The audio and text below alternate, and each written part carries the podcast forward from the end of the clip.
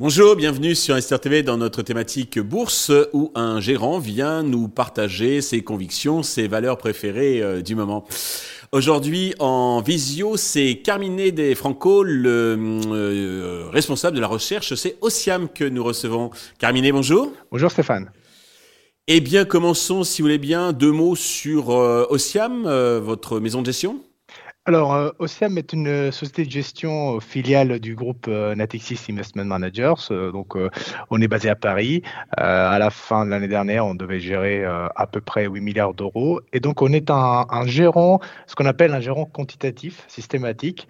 cela veut dire quoi en pratique? Donc, on est un gérant qui base ses décisions d'investissement sur la base de données. Donc, on ne va pas faire forcément de, de prévision à court ou moyen terme, mais on va regarder dans le détail des entreprises, des obligations, euh, les données. Et donc, c'est ça qui va créer notre processus d'investissement systématique. Euh, on gère euh, un product range qui va des actions, obligations, des, des, fonds sur multi-assets ou des fonds un petit peu plus de type absolute return. En termes de, philosophie, euh, je pense que le plus simple, c'est de rappeler nos trois piliers clés. Euh, la recherche, donc euh, la recherche dont je suis responsable, qui nous sert à construire ces produits. L'investissement responsable, donc c'est une partie très importante depuis très longtemps chez, chez. Donc du coup, l'intégration d'une dimension de durabilité dans les produits qu'on propose à nos investisseurs. Et ensuite, euh, très important aussi, ce sont les véhicules à travers lesquels nos fonds sont euh, disponibles pour nos investisseurs, puisque c'est un véhicule euh, particulièrement utile, ce qui est l'ETF, donc du coup des fonds cotés en bourse, ce qui permet justement d'avoir des coûts moindres, une transparence accrue et une liquidité quotidienne qui permet aux investisseurs de pouvoir rentrer et sortir en fonction de leur vue de marché. Très bien. Merci pour cette euh, présentation. Alors, la première valeur dont vous avez choisi de nous parler aujourd'hui, c'est une valeur américaine. C'est le plus grand producteur mondial de lithium, c'est Albert Marle. Tout à fait. Euh, c'est une entreprise qui est leader dans, son secteur, vous le disiez bien, c'est le lithium.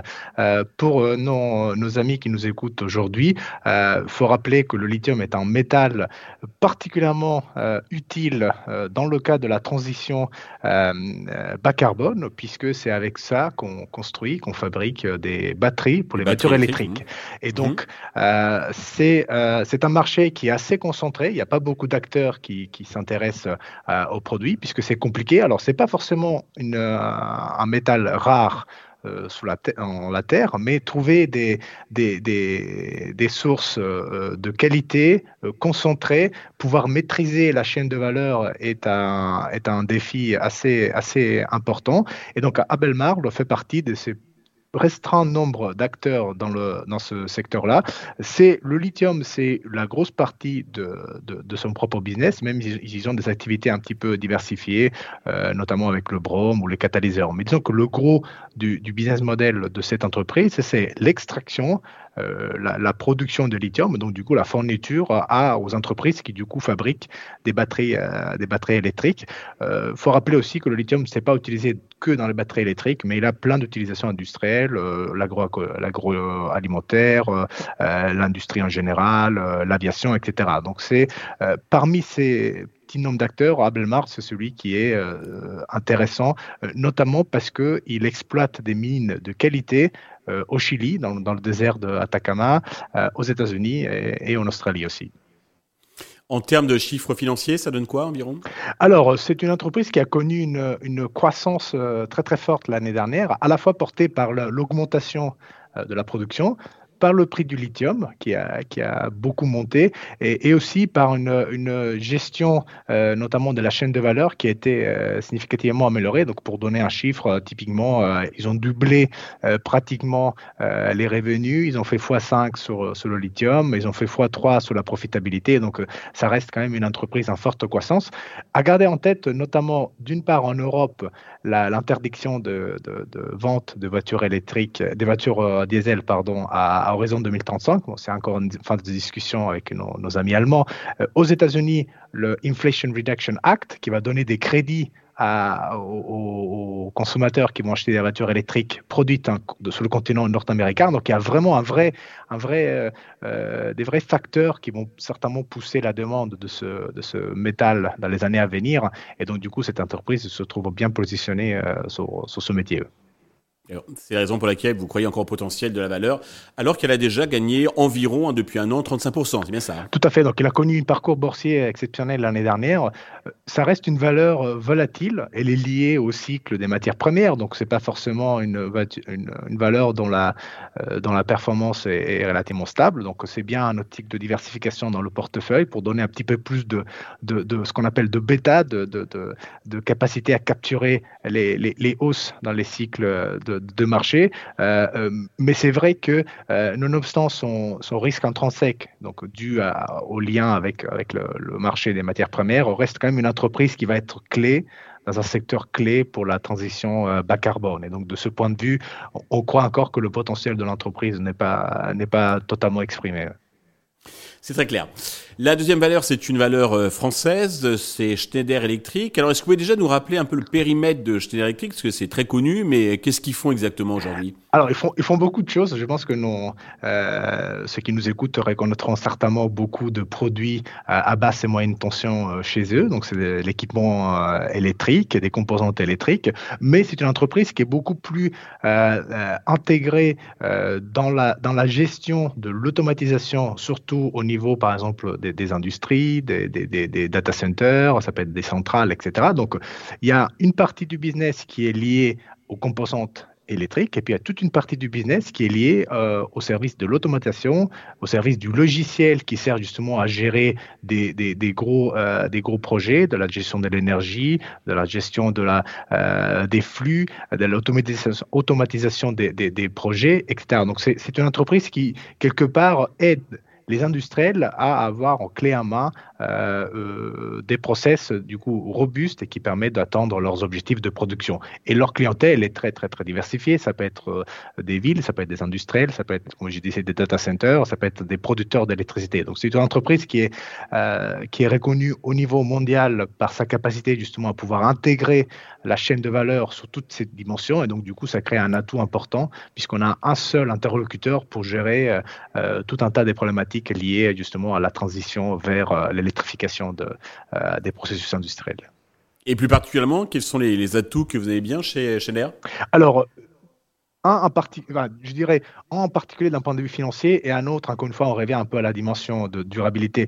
D'un point de vue industriel, moi je dirais que on est dans une phase dans laquelle les industries en particulier vont devoir électrifier leur processus. Donc, pour certaines, ça sera beaucoup plus simple, pour d'autres, ça sera beaucoup plus compliqué. Et ensuite, intégrer ça avec la digitalisation. Donc, du coup, pouvoir de gérer ces process tout en utilisant peut-être plus en plus de robots, plus en plus d'intelligence de, artificielle qui va gérer ces processus. Donc, du coup, et la capacité de pouvoir avoir un acteur qui est capable de faire travailler ensemble, de faire communiquer tous ces aspects qui vont servir à transformer l'industrie du demain, je pense que c'est un atout. Euh, aujourd'hui, les industriels euh, vont chercher certainement quelqu'un qui est capable de A à Z de pouvoir les accompagner dans la transformation.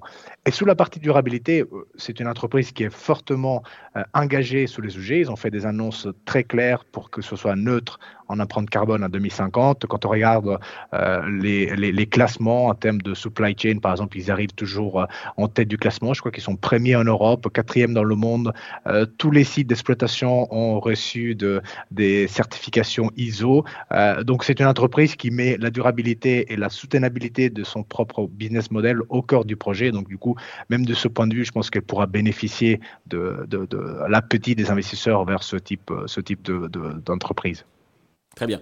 La troisième et dernière valeur que vous avez choisi de nous présenter, c'est un des leaders mondiaux de la restauration collective. C'est une valeur anglaise, c'est Compass Group.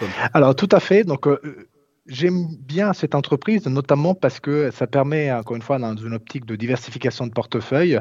Donc, on, parlait d'une entreprise dans le secteur des matières premières. Là, on a, parlé d'une entreprise dans le secteur de l'industrie. Et du coup, dans la diversification de portefeuille, il est bien aussi de rappeler que qu'il faut bien avoir des entreprises qui ont peut-être moins de marge de croissance organique, puisqu'on est dans un secteur, euh, disons, mature, mais euh, un profil beaucoup plus défensif, un profil qui fonctionne aussi bien à la hausse qu'à la baisse. Donc, Compass, c'est le leader mondial de la restauration Donc, c'est le, partenaire de choix de beaucoup d'entreprises dans l'éducation, dans la santé, dans la défense, dans le sport, et donc du coup qui permet de outsourcer notamment la partie restauration, mais aussi des services. Alors, ça peut être du nettoyage, ça peut être de l'entretien des bâtiments, ça peut être du gardiennage. Donc, du coup, c'est vraiment quelqu'un qui est capable d'offrir de A à Z un panel de services aux entreprises, donc du coup, de pouvoir bénéficier d'un cash flow qui est assez, qui est assez récurrent, euh, puisque ce sont souvent des dépenses qui difficilement peuvent être euh, euh, coupées,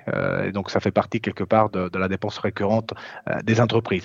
C'est un marché qui est assez gros, c'est environ 250 milliards d'un point de vue mondial, ils ne détiennent que 10% des parts de marché. C'est un marché compétitif avec des faibles marges. Et donc, du coup, voilà, c'est une entreprise qui, est, qui ayant un bilan très sain, ayant une capacité à pouvoir faire même des acquisitions externes, euh, grossir, donc du coup peut croître euh, son, sa capacité à aller attaquer ce, marché. Et, donc du coup, c'est une entreprise aussi qui, qui, est intéressante du point de vue de l'investisseur, puisque c'est une entreprise qui met au cœur de sa gestion financière la distribution du dividende.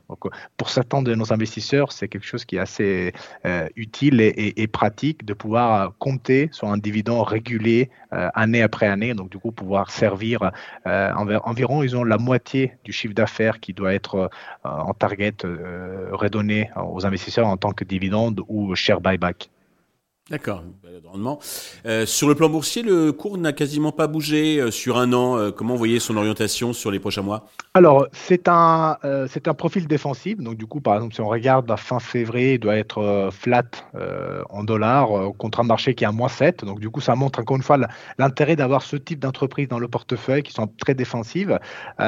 c'est une entreprise qui, qui arrive quand même à augmenter à la fois le chiffre d'affaires et aussi la rentabilité. Donc c'est assez important et assez difficile dans un marché dans lequel, comme je disais, c'est pas forcément, euh, euh on parle pas de tech, on parle d'un secteur qui a à, faible productivité en disant. Et, et, moi je crois profondément au fait que l'outsourcing euh, est quelque chose qui va être de plus en plus utilisé dans les années à venir. Déjà par la réglementation, donc c'est de plus en plus compliqué de gérer euh, la, supply chain, les protocoles sanitaires, euh, de pouvoir organiser correctement euh, la restauration des employés, d'autant plus qu'avec le télétravail aujourd'hui, les entreprises veulent faire retourner les employés au bureau, donc du coup leur offrir un service de qualité, y compris par exemple dans la restauration, dans des services de récréation. Et donc eux peuvent capturer cette partie de marché. Donc pour l'instant c'est flat euh, sur un an, mais dans un marché baissier, ça reste quand même une, valeur intéressante à avoir en portefeuille. Très bien, c'est exact. Euh, D'une manière plus globale, Carminé, comment voyez l'évolution des marchés sur le premier semestre? Alors, question, question compliquée, notamment par rapport à ce qu'on est en train de, vivre ces derniers jours. C'est vrai qu'on est dans une phase de, volatilité, d'incertitude accrue, ce qui rend les, toute prévision très, euh, très difficile à faire. Euh, je reste modérément optimiste quant à la possibilité que à la fois les États-Unis et peut-être l'Europe aussi arrivent à échapper euh, une sorte de récession, ou en tout cas ils ne seront pas forcément très très fortement pénalisés par la politique monétaire des, banques centrales, même si l'incertitude et la volatilité restera là avec nous au moins jusqu'à la fin de l'année. Euh, je suis plutôt optimiste euh, sous l'inflation. On ne sera pas à 2% à la fin de l'année, mais on va vers dans la bonne direction. Donc du coup, euh, on, pourra, on pourra retrouver quelque peu de couleur vers la fin de l'année. Donc le mois de janvier a été plutôt fort pour le marché. Les mois de février a été relativement, relativement faible. mais le marché offre aujourd'hui beaucoup d'opportunités. quand on regarde au secteur, il y a beaucoup de dispersion sectorielle, de rotation de style vers la value, vers les valeurs de croissance euh, ou alors les valeurs à faible volatilité. Donc, d'un point de vue de gestion, je pense que c'est un environnement intéressant puisque c'est là-dessus qu'on va pouvoir faire des, des choix de portefeuille clairs et nets, donc du coup délivrer des performances pour les investisseurs. Euh, d'ici la fin de l'année, c'est difficile de faire, de faire un, un, forecast, mais disons que si euh, on a des chiffres de l'inflation qui s'améliorent, si on a peut-être une pause sur la, de la Fed sur les hausses des taux d'intérêt et si on arrive à résoudre les problématiques qui ont affecté le secteur bancaire aux États-Unis et en Europe ces derniers jours, euh, je pense qu'on a des chances, d'autant plus que l'économie reste relativement sur des, sur des bases solides. On le voit aux États-Unis avec euh, des chiffres sur l'emploi qui continuent de tomber positifs et même en Europe avec les chocs à nos frontières en Ukraine, on, arrive quand même à, à, à, résister dans ce contexte difficile. Donc modérément optimiste, mais attention, ça reste quand même un marché très volatile et très incertain. Carminé, merci pour ce partage d'expertise très, très intéressant. J'espère que vous viendrez régulièrement sur Investor TV nous éclairer. Merci à tous de nous avoir suivis. Je vous donne rendez-vous très vite sur Lester TV avec un autre gérant, un autre professionnel euh, de la bourse euh, qui viendra eh bien, euh, nous éclairer à son tour.